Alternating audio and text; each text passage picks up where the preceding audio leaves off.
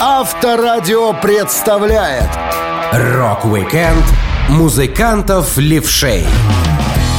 13 августа отмечается Международный день левши. Среди рокеров часто встречаются люди, пользующиеся левой рукой чаще, чем правой. Во все времена их путь на сцену был сложнее. Большинство инструментов и уроков игры рассчитаны на правую сторону. И быть не таким, как все, стало настоящим испытанием на пути к рок-н-роллу. Я, Александр Лисовский, расскажу вам о том, как музыканты левши пробивались на вершину славы.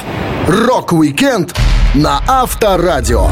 Для детей старше 16 лет. Группа «Битлз», состоящая из четырех человек, была наполовину левшами, но не всегда об этом можно было догадаться, не зная самих участников. Ринго Стар играл на барабанах, установленных на правую сторону.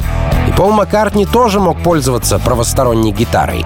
У Маккартни способность играть правой рукой развилась потому, что ему часто приходилось одалживать инструменты у друзей-правшей.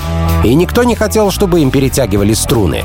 Поэтому, когда однажды Маккартни попросил бас у приятеля и бывшего коллеги по группе Стюарта Сатклифа, он уже не заморачивался переделывать все под себя. Музыкант рассказывал. Когда стало ясно, что Стю уходит, я попросил его на время одолжить мне бас, который для меня, левши, был перевернутым. А я не мог даже переставить струны, не знал, захочет ли Стю и дальше играть на нем или нет. К тому времени я уже научился играть на перевернутой гитаре, потому что ни Джон, ни Джордж не разрешали мне переставлять струны на своих комплектах. Им было слишком неудобно каждый раз ставить их на прежние места. Мне приходилось играть на обе стороны. Первый раз Пол обнаружил, что ему нужен особенный инструмент, когда выменял гитару на трубу, на которой парень не хотел играть, несмотря на то, что она была в моде. Получив инструмент со струнами, Пол был в замешательстве. Он рассказывал. Когда я впервые взял гитару, я долго думал, что с ней не так. Я не мог сообразить, почему мне неудобно. Потом я увидел фотографию музыканта Слима Уитмана. У него была гитара не той стороной. Он стал первым левшой, которого я когда-либо видел. И я сказал, так вот оно что, надо перевернуть гриф вверх ногами. После этого моя бренчащая рука почувствовала себя комфортно. Спустя несколько лет и хорошо познакомившись с Джоном Ленноном, все уроки игры на гитаре, которые Пол осваивал, переводя на левую сторону, нуждались в обратной конвертации. Джон играл на банджо как умел, но просил Пола обучить его некоторым аккордам. И тут в конфликте права левосторонних музыкантов помогло простое зеркало. Леннон делился. Я настраивал гитару как банджо, и потому играл только на пяти струнах. Пол научил меня играть правильно, но мне пришлось заучивать аккорды перед зеркалом, в отражении, поскольку он был левша, а я правша. Я запоминал уроки в перевернутом виде, а потом приходил домой и прогонял все, переводя на свою сторону. Пол объяснил мне, что аккорды, которые я беру, не гитарные, а его отец и вовсе заявил, что это даже не аккорды для банджо, хотя и я считал их таковыми. Выбирая себе инструмент, Пол Маккартни отталкивался не только от его внешнего вида и звучания, но и от приспособленности бас-гитары к леворуким музыкантам. Именно по такой причине в поле его зрения попал бас Хофнер, который был абсолютно симметричным и подходил для любого басиста. Пол рассказывал о счастливой находке, которая стала практически его визитной карточкой. В центре Гамбурга был маленький музыкальный магазин. Помню, я несколько раз проходил мимо и видел там бас-гитару по виду напоминающую скрипку, что само по себе заинтриговало меня. А еще, поскольку я левша, она привлекла меня симметричностью, благодаря чему ее можно было перевернуть под левую руку. И я купил этот маленький Хофнер, выложив за него в пересчете на фунты что-то около 30 монет. Так у меня появился инструмент, который стал своего рода торговой маркой. Универсальный Хофнер Пол взял с собой, когда Битлз снимали мини-концерт на крыше студии Эбби Роуд. Rock-Weekend музыкантов левшей. На Авторадио. Гитарист Black Sabbath Тони Айоми известен не только своим талантом и участием в группе, но и тем, что играет без кончиков пальцев, которые в молодости отдавил себе прессом. Тут статистика о травмах на производстве с участием левшей при работе с оборудованием, рассчитанным на праворуких людей, полностью сработала. Хотя, возможно, дело было в том, что Айоми на заводе заступил за станок, на котором работал впервые в жизни. Он отдавил себе кончики правых пальцев, что нужны были для зажимания струн. Это было огромной трагедией для гитариста, но однажды друг принес ему видео, как один парень играет с более серьезной травмой. Тони вспоминал. Это был великий цыганский гитарист Джанго Рейнхард, родившийся в Бельгии. И черт подери, он был великолепен. Он играл всего двумя пальцами. Я понял, что если у него получилось, то, может, получится и у меня. Я был левшой, и, возможно, самым легким выходом стало бы переворачивание гитары и обучение праворукому стилю. У меня бы точно получилось, но понадобилось бы несколько лет, чтобы сменить основную игровую руку и выступать беззаботно. Это показалось мне чересчур долгим сроком, так что я был настроен остаться леворуким. В итоге переучиться на праворукую гитару оказалось сложнее, чем изобрести специальные накладки на пальцы и остаться левшой. Тони с детства играл на левую сторону, но в его юности гитары для левшей были редкостью, он рассказывал. Мама подрабатывала и откладывала деньги для того, чтобы купить мне гитару. Когда ты левша, то очень ограничен в выборе, по крайней мере, так было в те дни. Гитара для левши — это что такое? Был один электрический Уоткинс рапир, который я нашел по каталогу. Стоил он порядка 20 фунтов, и мама рассчитывалась за нее еженедельными выплатами. На моем леворуком Уоткинсе было два звукоснимателя и пара маленьких хромированных переключателей. Инструмент шел в наборе с небольшим усилком Уоткинс Westminster. Тони Айоми играл все лучше и захотел купить себе более серьезный аппарат. Компания Burns производила леворукие гитары. Айоми выбрал Burns Trisonic. На ней был регулятор звук Trisonic, но никто не знал, что это означало. А позже Тони нашел леворукий Fender Stratocaster. Айоми выбирал исключительно гитары для левшей. Это значительно облегчало работу с инструментом. Он рассказывал.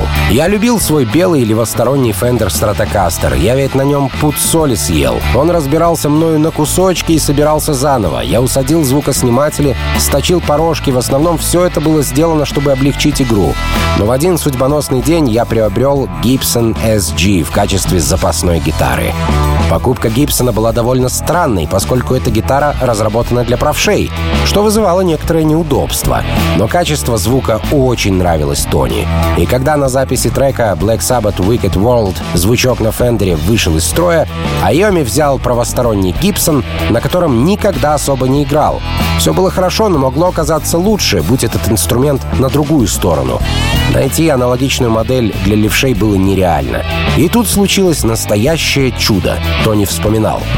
Я играл на этом Гибсоне, переворачивая его на левую сторону, а потом как-то раз, абсолютно случайно, встретил одного чувака, который сказал, «У меня есть друг, он правша и играет на перевернутой леворукой гитаре точно такой, как твоя». Я ответил, «Смеешься?» Мы встретились с тем парнем, обменялись гитарами и оба были счастливы. Мой Gibson SG был мне очень дорог. Он выставлен в Hard Rock кафе, и если я захочу, то могу его вернуть в любое время. Rock-Weekend музыкантов левшей. На Авторадио. Во все времена взросления и формирования разных ответвлений рок-музыки быть левшой музыкантом казалось просто нереальным. Таких людей не жаловали при выпуске гитар и других инструментов. Так Дэвид Боуи, чье музыкальное созревание пришлось на середину 60-х, не смог полностью удовлетворить свои левосторонние потребности и научился играть на правосторонней гитаре. По фото музыканта с инструментом сложно сказать, что он левша. Автографы поклонникам рокер раздавал левой рукой, но играть музыку он обучился правой. Хотя на некоторых видео все же есть кадры, где Дэвид держит гитару на другую сторону. Автор книги про Боуи Пол Тринка рассказывал. Музыкант купил гитару в конце 65 -го года. Учитывая хорошо задокументированное пристрастие Боуи к 12-струнной акустике в более поздние годы, справедливо предположить, что Фрамус действительно стала его первым инструментом. Хотя она не светилась на фото. У той гитары были регуляторы звукоснимателя, громкости и тембра, не характерные для этой марки того времени. Возможно, она была модифицирована первым хозяином и Боуи, который все еще боролся с финансовыми трудностями, купил себе бэушку. Игра на гитаре была важным шагом в карьере Дэвида, поскольку он начал использовать этот инструмент для сочинения таких песен, как «Made of Bond Street» и «Can't Help Talking About Me». Поскольку Боуи наиболее известен своим вокальным исполнением, написанием песен и фантастическим шоу, его роль как гитариста часто упускают из виду, но игра на гитаре была важным шагом в карьере. И для обучения такому мастерству ему пришлось стать амбидекстером, человеком, владеющим в равной степени как правой, так и левой рукой. Боуи написал много альбомов на правосторонней гитаре, а также выступил в качестве основного гитариста на пластинке Diamond Dogs. Став гитаристом правшой по неволе, Боуи хорошо натренировался, и если в послевоенной Великобритании левосторонних гитар просто не было, то уже позже, когда такие инструменты появились, музыкант продолжал использовать гитары для праворуких по привычке. Свою первую акустическую фрамус он не забыл. Создатели инструмента даже использовали для рекламы фото Дэвида с этой гитарой. На основе своего необычного мировоззрения, подмечая черты людей, которые были наиболее интересны, Боуи создал персонажа Зиги Стардаста, что, по утверждениям некоторых, тоже оказался левшой. Музыкант говорил, «Для меня мир, в котором я живу на самом деле, сильно отличается от того, в котором люди ожидают, что я окажусь. Игги Поп, Лу Рид, Марк Болан и Джимми Хендрикс оказали огромное влияние на Зиги Стардаста. Но больше всего на этого персонажа меня вдохновил Винс Тейлор, который довел образ рок-звезды до крайности, назвав себя сыном самого создателя Вселенной. Двое из четырех артистов, чьи черты заложены в образе Зигги, были левшами. Дэвид считал, что леворукость означает необычность мышления, а значит, высокую способность к творчеству. А ведь по легенде Стардаст был рок-музыкантом с другой планеты. Некоторые позы Зиги были вдохновлены Джином Винсентом, звездой рокобилли, который повредил ногу в автокатастрофе. Когда Боуи увидел Винсента на концерте, на нем был бандаж для ног. Боуи заприметил эту позу, назвав ее позицией номер один для эмбриона Зиги. Ну а в песне Зиги Стардаст так поется. Зиги играл на гитаре, круто джемуя с чудаком и Гилли. Он играл левой рукой и многого добился. Rock-Weekend музыкантов левшей на Авторадио. Барабанщик Deep Purple Иэн Пейс начинал учиться играть на ударной установке в стесненных условиях. Барабаны ему купили не сразу, так что приходилось тренироваться на разных подручных предметах. Он рассказывал. «Я никогда даже не думал о том, что я левша, пока не начал настраивать свою первую приличную ударную установку и не увидел, что она создана для правши. Крепление тома было не в том месте, где мне удобно. Когда вы смотрите на себя в зеркало, вы выглядите правшой, поэтому вам кажется, что все точно так же, как у остальных. Если бы я пошел на занятия, учитель попытался бы заставить меня играть правой рукой. В этом случае я был бы лучшим специалистом, потому что я бы тренировал свою более слабую руку. А так я, по сути, просто зеркальное отражение любого другого барабанщика. Оптимистично глядя на обстоятельства, Пейс всегда считал, что его леворукость помогает проще обучаться. Барабанщики часто отрабатывают мастерство перед зеркалом, и тут правшам становится немного сложнее. Пейс рассказывал о нюансах. Быть барабанщиком левшой, конечно, не так-то просто, если кто-то попросит вас пойти и сыграть джем за чужой установкой посреди шоу. Это все равно, что строить сарай во время выступления. Переносить барабаны под левую руку и ногу — непростое и не быстрое дело. С другой стороны, научиться чему-то сложному правшам немного труднее. Потому что если левша будет тренироваться перед зеркалом, он увидит свое прямое отражение, и так намного проще что-то улавливать. Став одним из немногих опытных и всемирно известных барабанщиков левшей, Иэн Пейс был вдохновителем для других ударников, которые боялись, что играют неправильно, поскольку используют левую сторону тела как приоритетную. Драмер группы Europe Ян Хогланд признавался, что Пейс стал ключевой фигурой в его формировании. Он говорил, не знаю, сел бы я за установку, если бы не услышал Deep Purple и не увидел Пейса. У нас одинаковые имена — Ян, и мы оба левши. Я не был бы уверен, что справлюсь в правостороннем мире, если бы не он. Джазовый барабанщик Дэниел Глаз добавил, «Своим статусом барабанщика левши я обязан Яну. Один взгляд на его фото придавал правдоподобие идеи, что если человек писал, ел и бросал мяч левой рукой, то он мог бы и на ударной установке играть не как все. Мы с Пейсом как-то встретились и хорошо посмеялись, когда поняли, что он рокер, выросший на джазе. Вдохновил меня, джазмена, выросшего на роке. Забавно, как все возвращается на круги своя. Еще одним драмером, которого вдохновил Пейс, стал участник Red Hot Chili Peppers Чет Смит. Он вспоминал. «Я видел Иэна, и он выглядел бесподобно, играя на своей странно расставленной установке. Я помню, у него было две тарелки на одной стойке, как у Джинджера Бейкера. До того, как появились все современные стойки, у Пейса была всего одна, с райт-тарелкой внизу и крашем сверху. Я увидел это и сказал, «О, я должен сделать точно так же». Научившись играть в молодости, Пейс не считает, что сильно изменил свой стиль в зрелом возрасте. Он не стал работать с правой стороны, поскольку ему и так было комфортно. А когда выдавалась свободная минута, Пейс просто тренировал навыки на пэде, коленке или книге. Тут абсолютно без разницы, на какую сторону ты играешь. Музыкант делился. Все меняется, но я по-прежнему люблю барабанить так, как умею. Если я иду в студию и бью по малому барабану, он просто взрывается. И в эти минуты я по-настоящему счастлив. Rock-Weekend музыкантов левшей на Авторадио. Мультиинструменталист, известный своим долгим участием в группе Guns N' Roses Дафф Маккаган, часто появлялся на фото и видео с бас-гитарой для правшей. Он показывает жесты на камеру правой рукой, держит сигарету в правой руке. Но, как оказалось, от рождения он левша. Жизнь в мире праворуких вынудила музыканта перейти на другую сторону. В семье Маккагана было 8 детей, и только один, самый старший, Брюс, тоже пользовался левой рукой. Он занялся приобщением Даффа к музыке. Басист вспоминал.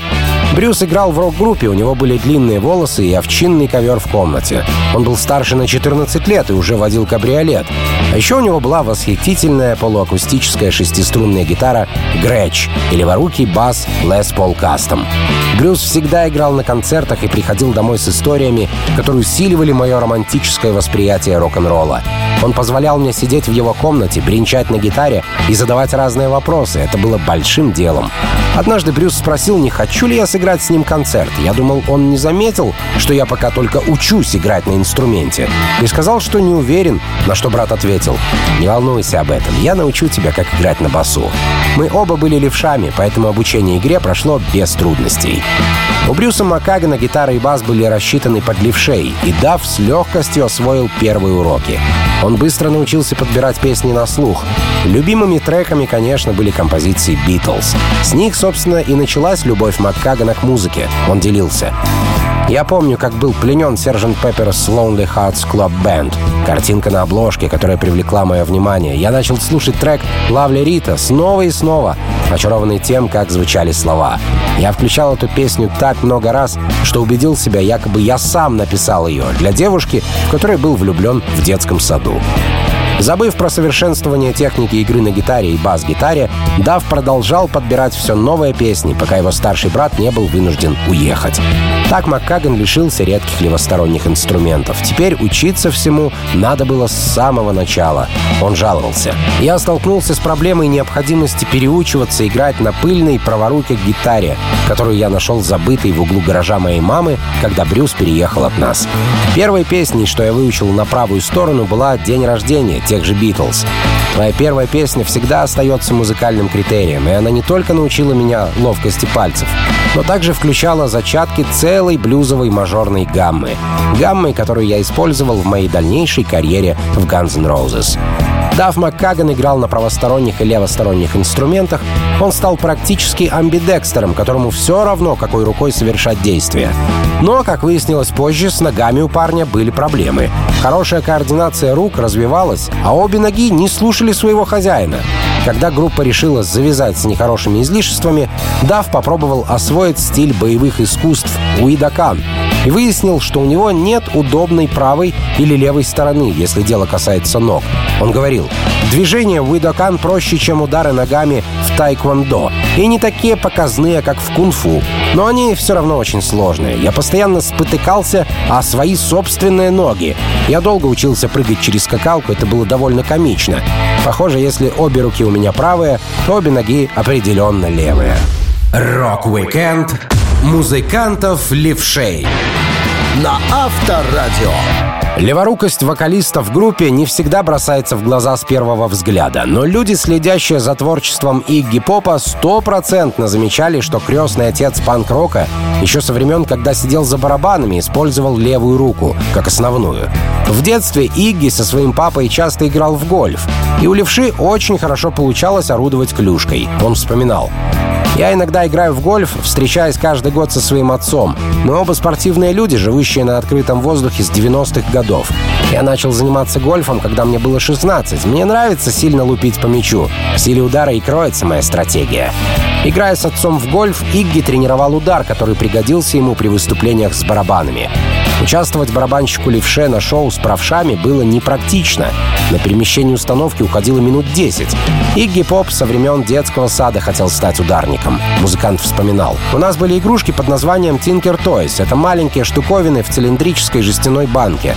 Открываешь крышку, и оттуда вываливаются эти черти, что-то вроде палочек для еды, из которых можно строить целые дома. Но я не хотел ничего строить. Я барабанил по упаковке.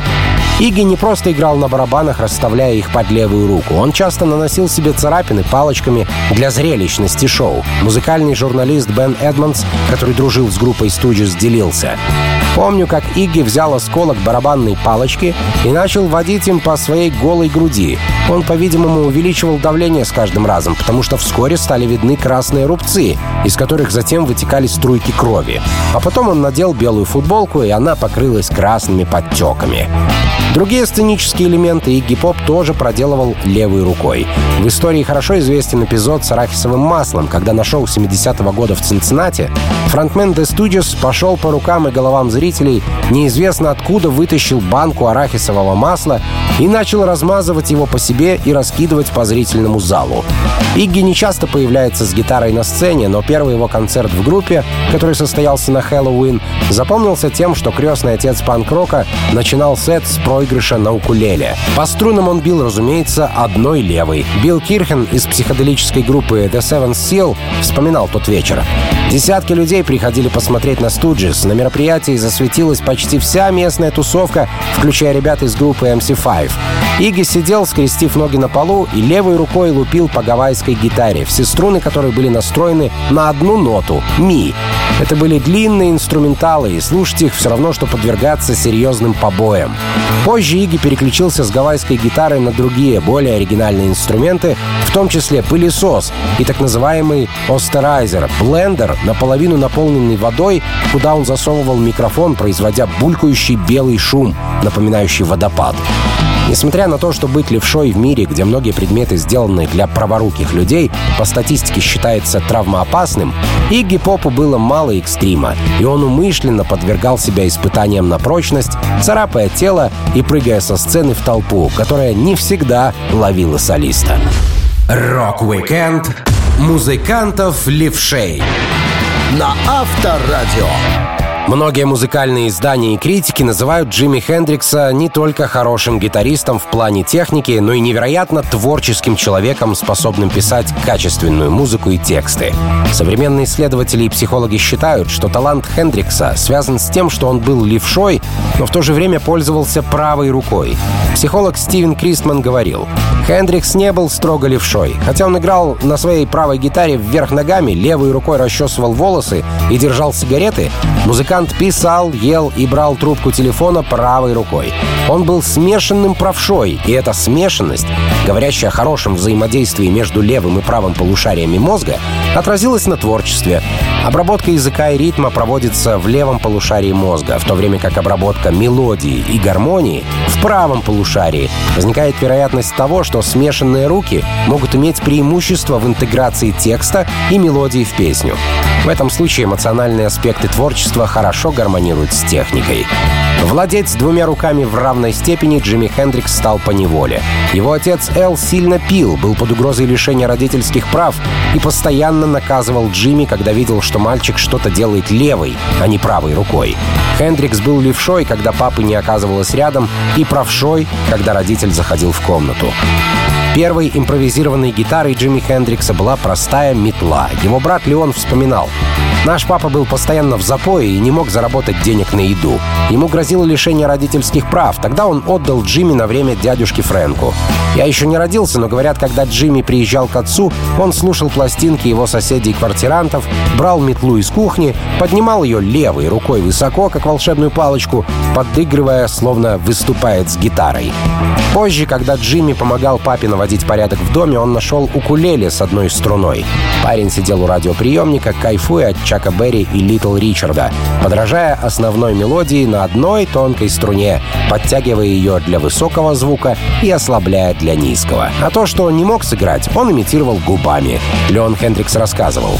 Джимми каким-то образом ухитрялся звучать на этой однострунной деревяшке почти так же хорошо, как музыканты играли на полноценных гитарах. Я сказал, Джимми, это же круто, покажи папе. Мы позвали отца посмотреть, но Джимми лишь снова получил взбучку за то, что играл левой рукой.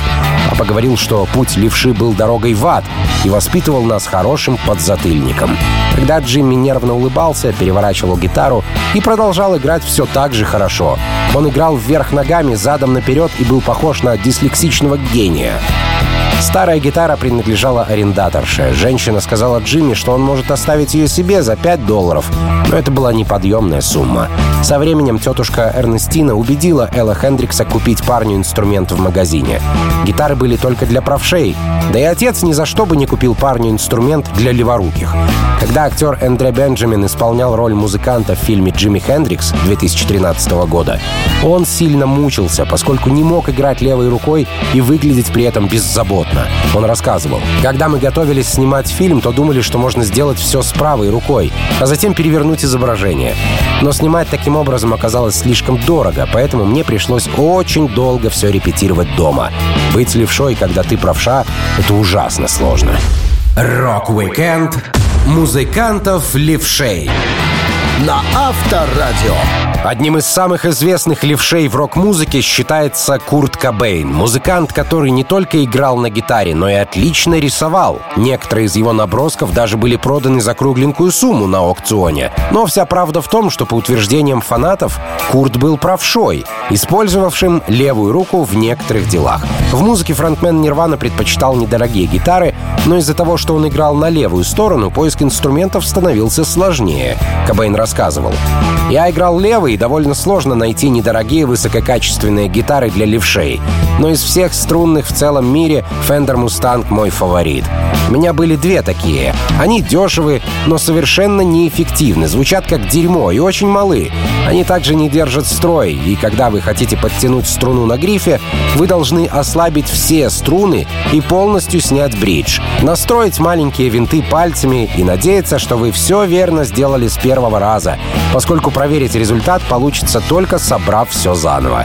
Если вы облажаетесь, вам придется повторять процесс снова и снова, пока не добьетесь успеха. Но альтернативы у меня не было. Научившись играть на левосторонней гитаре, Курт Кобейн был рад поделиться знаниями с другими музыкантами, но как наставник он оказался не самым лучшим кандидатом, ведь обучающемуся человеку приходилось все переворачивать в голове, прежде чем повторить аккорды. Келли Кеннери, бывшая вокалистка групп И Teen Angels, вспоминала. Как-то мы с Куртом провели пять дней в Портленде. Мы быстро сделали свою работу и бездельничали днями напролет. Это было скучное местечко, и делать было абсолютно не... Тогда Курт начал учить меня играть на гитаре. Когда он давал мне свою гитару, он ее переворачивал, показывал мне пару аккордов из двух нот, очень простых. Мне приходилось усвоить, как это должны делать правши. А потом я научилась играть «Yoga на Miss группы 13 Floor Elevators, где были те же аккорды, что и в треке Nirvana «About a Girl». В итоге на этих аккордах я написала целый альбом. Помимо левосторонней гитары «Мустанг», Курт играл на другом звере — левостороннем Fender Jaguar.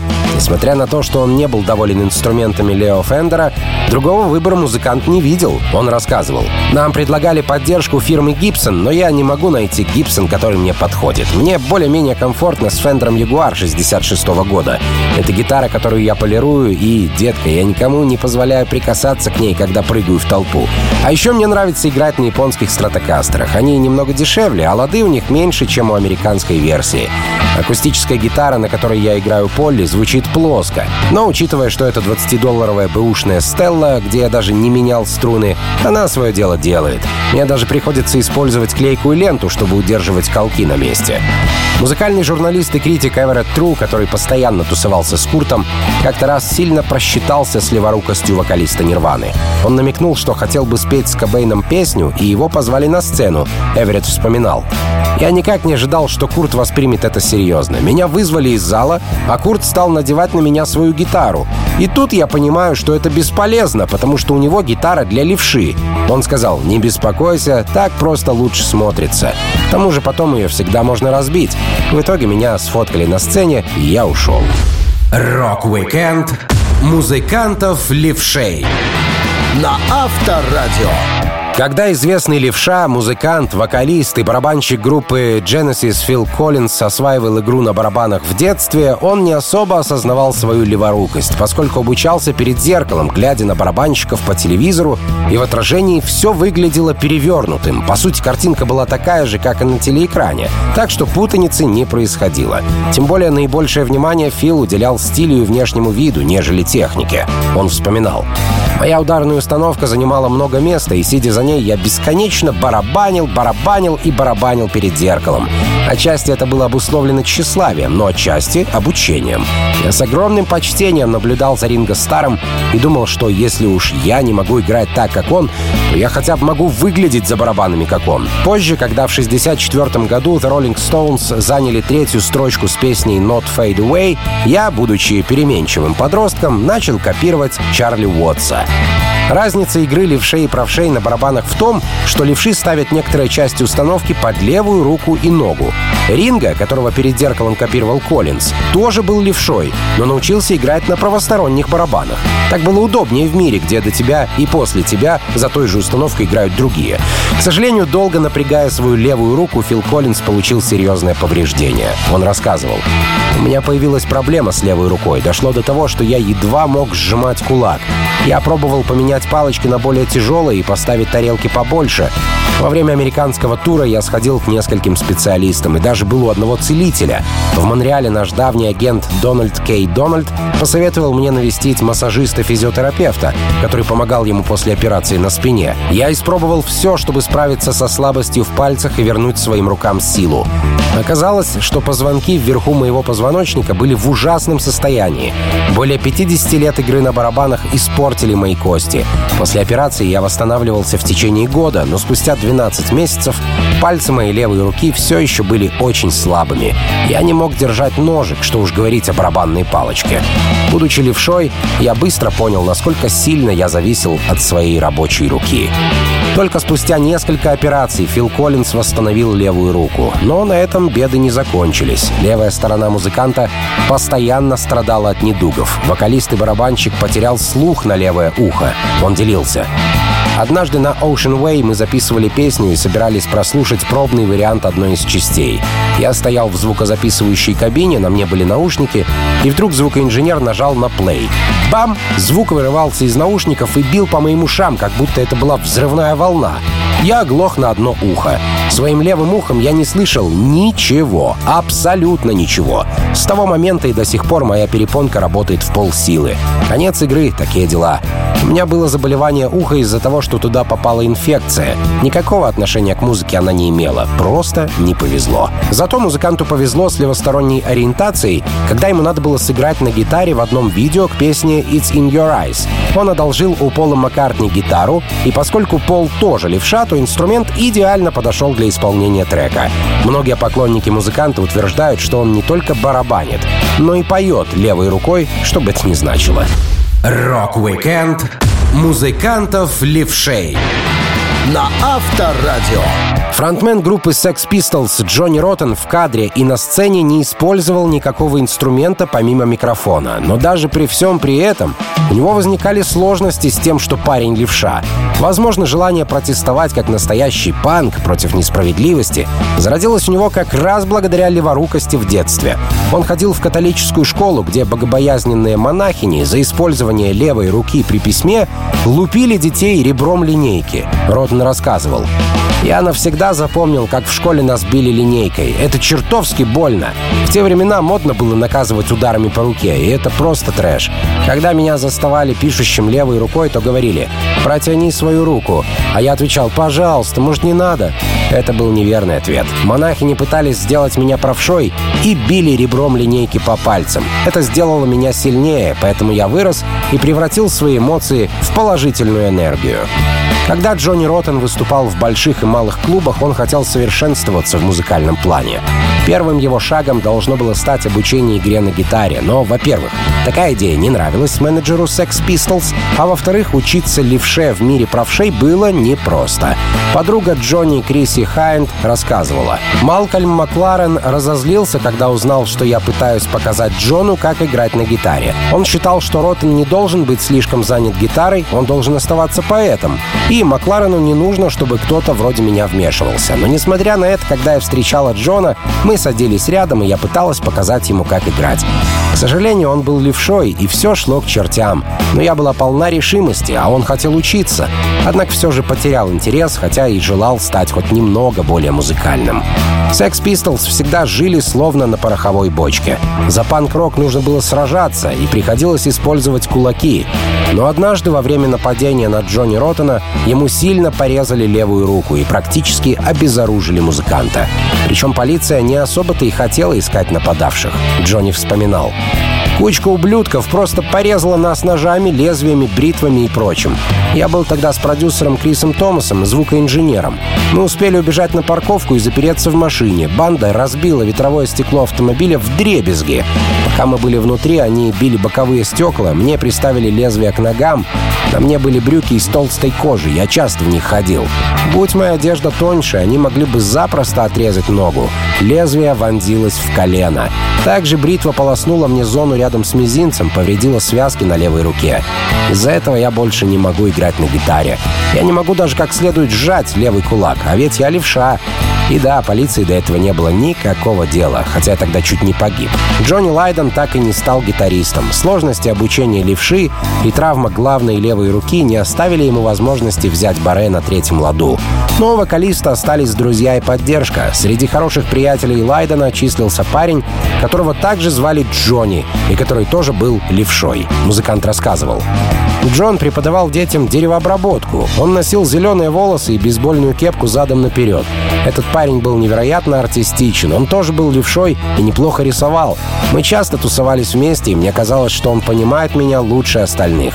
Видимо, ему также прилетало в школе линейкой по левой руке. Rock-Weekend музыкантов левшей на Авторадио.